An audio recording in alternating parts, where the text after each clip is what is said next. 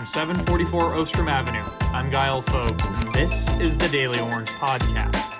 It's Tuesday, September 3rd, 2019. Today, bedbugs, evictions, and changes to the law and city initiatives that may tamp down on both.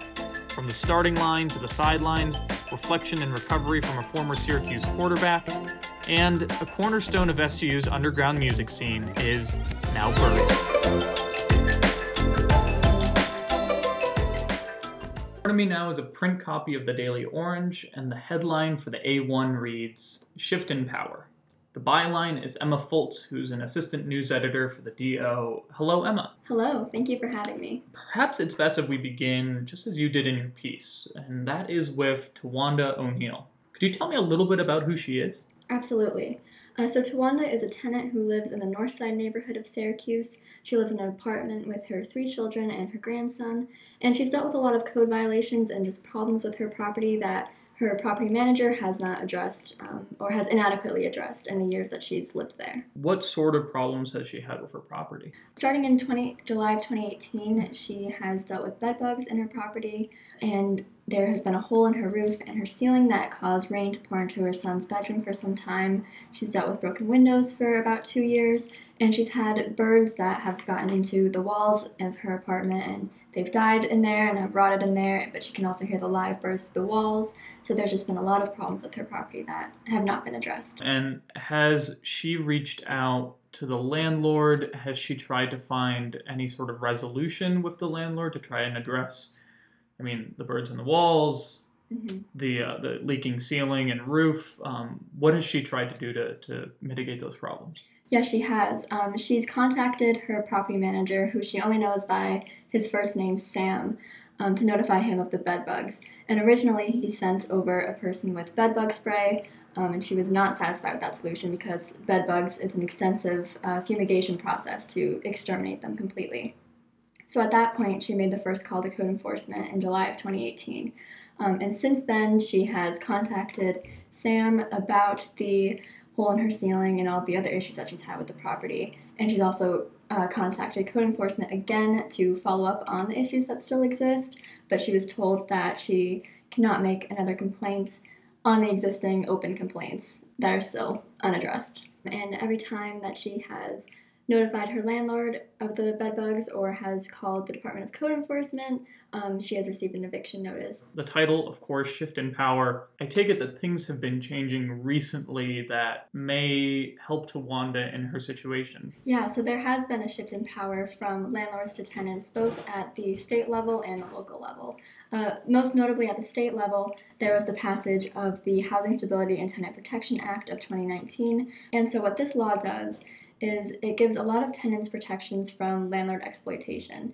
Uh, most notably, um, unlawful evictions are now a crime. So if a landlord was to change the locks on a tenant or to use force to evict them, that is now classified as a misdemeanor and can carry a fine between $1,000 to $10,000 depend, uh, per violation. And blacklists are also um, banned as well. So if Tawanda uh, was to be evicted, um, that would not be able to follow her into another property, and landlords would not be able to use her previous uh, eviction records against her in deciding whether or not to accept her as a tenant in their property. If I heard you correctly, someone like Tawanda, just for notifying the landlord about these code violations, she got an eviction notice to dissuade her from pushing any further to try and fix these problems with her property. Um, she said that she got her first eviction notice um, as soon as she called the code enforcement department to notify of the, them of the bed bugs.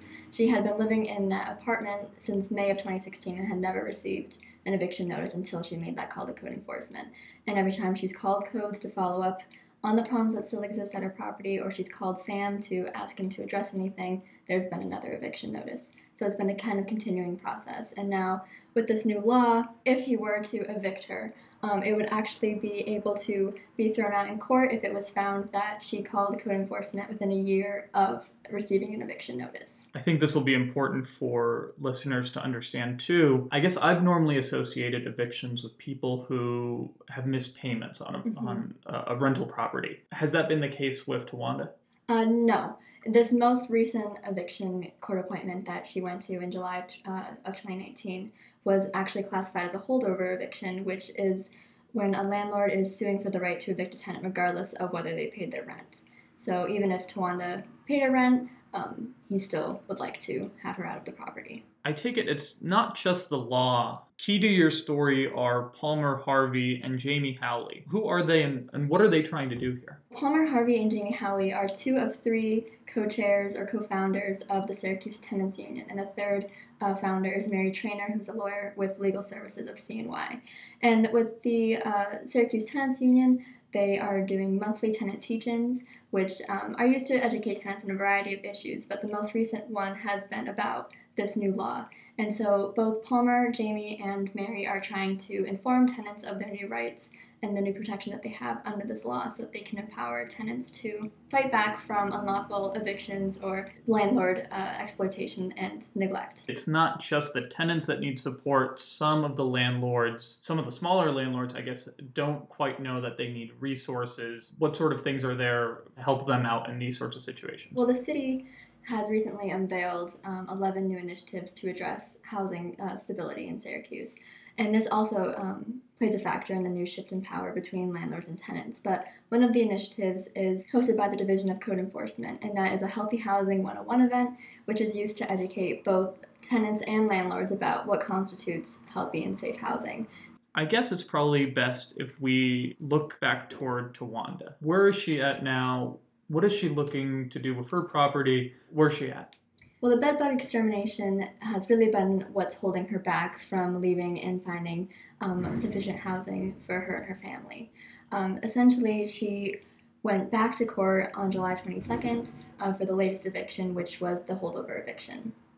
And at that court appointment, the judge, Judge Vanessa Bogan, um, ordered Endzone Properties, who owns uh, Tawanda's home, uh, to exterminate the bedbugs by August 5th, which was the appointment when both Tawanda and Enzo would reconvene in court. And Tawanda was saying that once that second and third um, bedbug extermination goes through, she'll hopefully be able to leave that apartment and find somewhere else for her family to live because she doesn't want to bring the bedbugs to another home and she doesn't she's contemplated going to a homeless shelter but she doesn't want to bring the bedbugs there either so she's kind of stuck in this place that has all of these code violations and problems and she can't get out until the landlord fixes them. But thankfully, um, the second round of exterminations for the bedbugs did go through by the time they reconvened in court, and the third extermination was set to be completed.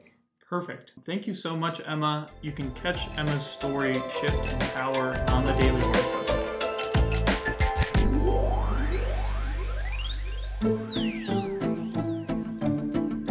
No, I was by myself. I didn't want to be around anybody. Nobody would want to be around me at that point. Like it was me in a dark room with nobody. Like I remember my roommates, my roommate Cole knocking on the door to see if I was there, and I just didn't answer.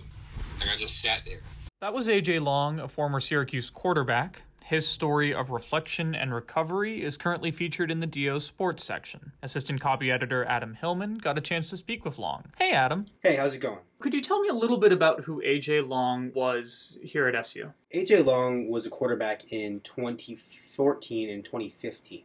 And he came into SU, you know, he was a four star recruit, pretty highly touted, got recruited by a few schools, you know, Kansas State, Cincinnati, Rutgers, and came in that first year and was a backup pretty pretty early on, which is expected of a true freshman. And once uh, starter Terrell Hunt got hurt, played the Florida State game, very next game against Wake Forest, became the first ever true freshman quarterback for Syracuse to win his first game. Long out of the shotgun, low snap, catches it, launches one near side, caught for a touchdown. Steve Ishmael, 23 yards, first score of his career. One freshman binds another, and the Syracuse fans can look forward to the future. Wasn't the last, but he's, he was the first. So it was pretty impressive. And then by the end of that year, he threw for about 900 yards. Long rolls out to pass. Pressure comes. Now he's rolling right on the far side. Long's looking towards the end zone. He dives in.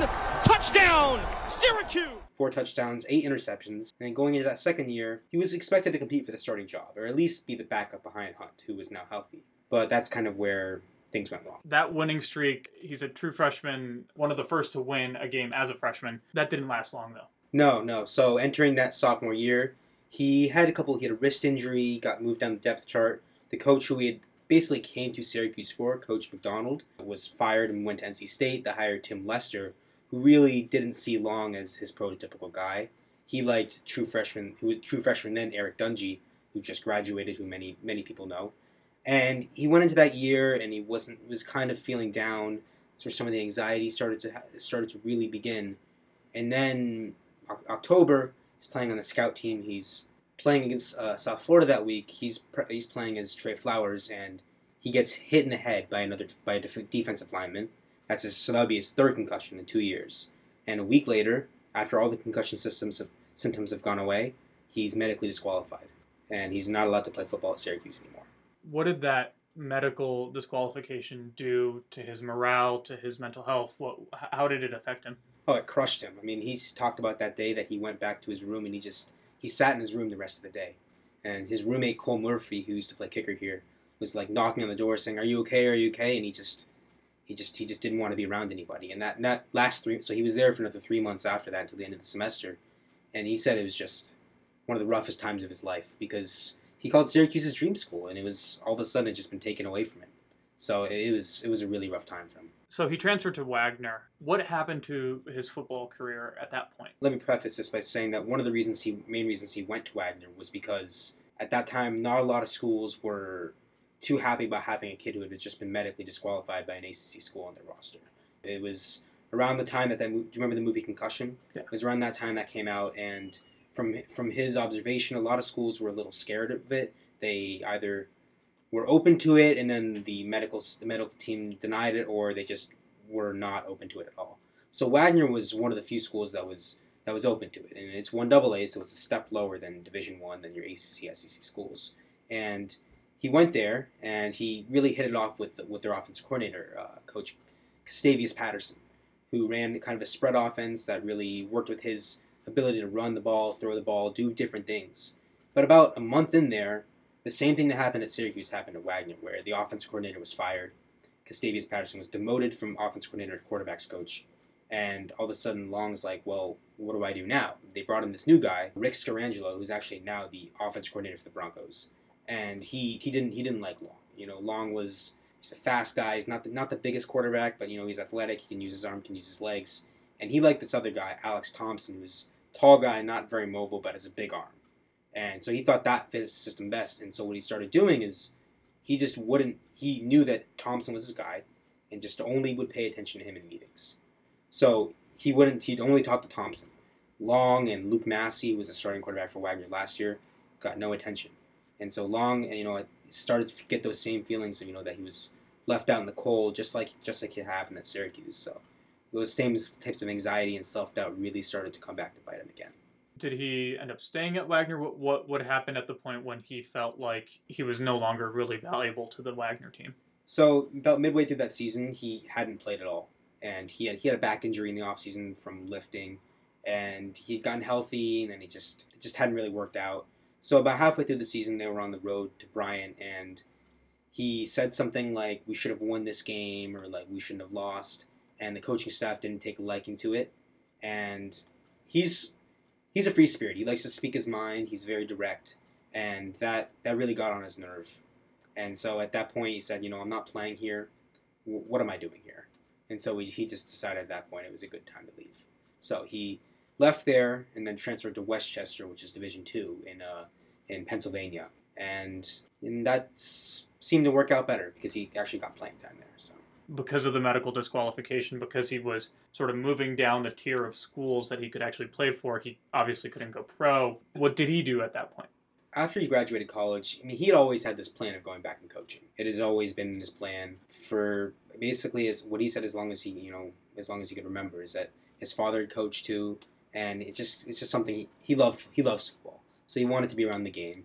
So he went back to his hometown of Bethlehem, and he had been working with a couple quarterbacks for a few years at this point, just like kids around the area. So he started this thing called Diamond Athletics, which is a position training, which is a precision training coaching program where they work with kids from front seven, offensive line, defensive line, receivers, corners, safeties. They'll do. They'll, they have a bunch of different guys who work with them who have experience in college, semi-pro, and they they, they coach these kids in, in Pennsylvania. You know, who really there's not a lot of you know there's not a lot of football elite football training programs there. So he's doing that with a couple of uh, a couple of his colleagues, and he's also now quarterbacks coach at Whitehall High School, which is a local high school around there. So he's Not really sure which one he wants to do more. Um, just kind of feeling it out right now. One thing he did say was that with Diamond Athletics really taking off more, he he does see a future with that and hopes that that can be his day job. How did you come across him? What brought you to that story? And why does he feel a need to speak out now? I actually started working on this my sophomore year, last year. And I just was thinking, I was looking through some like some Syracuse football records, and I saw a bunch of guys have been medically disqualified in like a couple years, and I was like, that's really weird. And I looked into him because he was really the most famous one. He had started a couple games for Syracuse, and I wanted to do the story about the medical disqualification, and as a whole. But I, you know, getting some people to, to speak was a little difficult. And I, I think for him speaking out about this, you know, I, I can't really get inside his mind, but you know, he's he's really been through a lot. He's, he's, he's been through he's been through some tough times, and I came there and I asked him these questions, and I th- I think that I think that you know he thought that it was the right time, and it's that I was that I was treating it seriously. I wasn't because a lot of times in you know football and sports in general, they don't really they just kind of push this stuff aside, and they, they say you know mental health doesn't really matter, and you know you're a player, play, and then go home and do your thing. He saw someone who was taking stuff seriously and was willing to share it. All right. Thank you so much, Adam.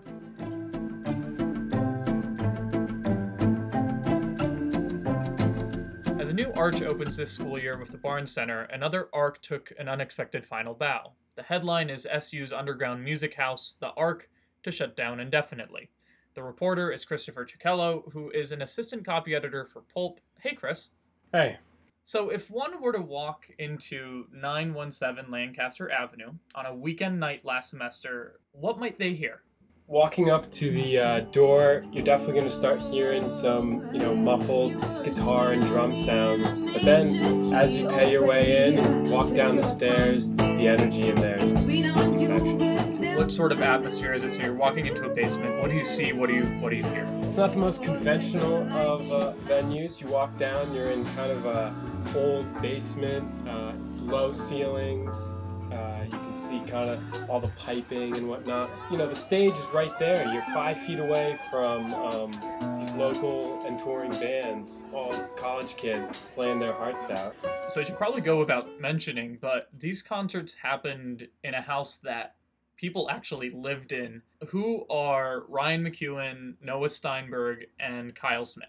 Ryan McEwen and Noah Steinberg are sound technology majors. Uh, they're senior, current seniors. They did the music end. They founded the house together, and Kyle Smith uh, was more of the journalist, and he really documented the shows and took it upon himself to capture what the art was. Talk to me a little bit about how they got the idea to host these concerts. There's a bit of a history of houses hosting concerts at Syracuse, isn't there? Definitely, abs- absolutely. I would say that Big Red, one of the fraternities on campus, Delta Chi, uh, definitely had a part to play. Uh, he was friends with a lot of the marching band kids his freshman year, and he went to a lot of these shows and really enjoyed them and was not really expecting the live music scene to be as vibrant as it was. One of the details in your piece that I couldn't stop thinking about was this idea of having 60 people for a show once and sometimes twice a week. What effect did that have on Ryan, um, on Noah, and Kyle? Yeah, it definitely put a great strain on their relationship. A big part was just they were constantly cleaning from the weekend, they were getting ready for shows. There was just a lot of preparation, and sometimes,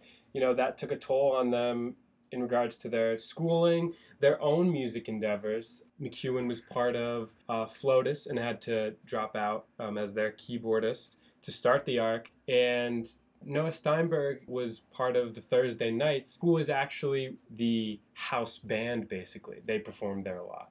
They wanted to make sure that most of the profits that they had from their admission would go to the bands. And not only that, but they would invite them to stay in the house too. Talk, talk to me a little bit about that. Yeah, so it wasn't most of the profits, it was all of the profits. They gave all of the money to performers because you know they experienced times where they would go to house shows on their own t- respective tours and get paid very inadequately and mcewen and steinberg both agreed that they didn't want any band to feel that way so they actually uh, definitely took a hit um, in starting up the Ark and, and giving away their profits They, they closed this venue that they started themselves uh, in, in, in no small part for the strain that it put on them. How do they want people to remember their venue? Was there something they wanted people to make sure that they knew now that they're closing shop? I definitely think the Ark, while it might be closed, you know, I think they wanted to be a symbol for the success that you can have in running a music venue. And Kyle Smith is actually, you know, they talked about potentially writing a book and documenting their success and kind of a how to guide at, on how to run a music venue. Um, so I definitely think, in that sense, they want it to be a symbol. Thank you so much, Chris. You can catch Chris's story, SU's Underground Music House, The Ark, to shut down indefinitely, on the Daily Orange website. And you breathe me out, staccato, speed me in.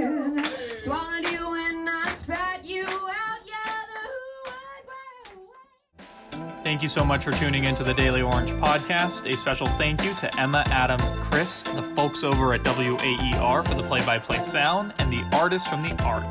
Be sure to subscribe on your favorite podcast platform, and we'll see you next Tuesday.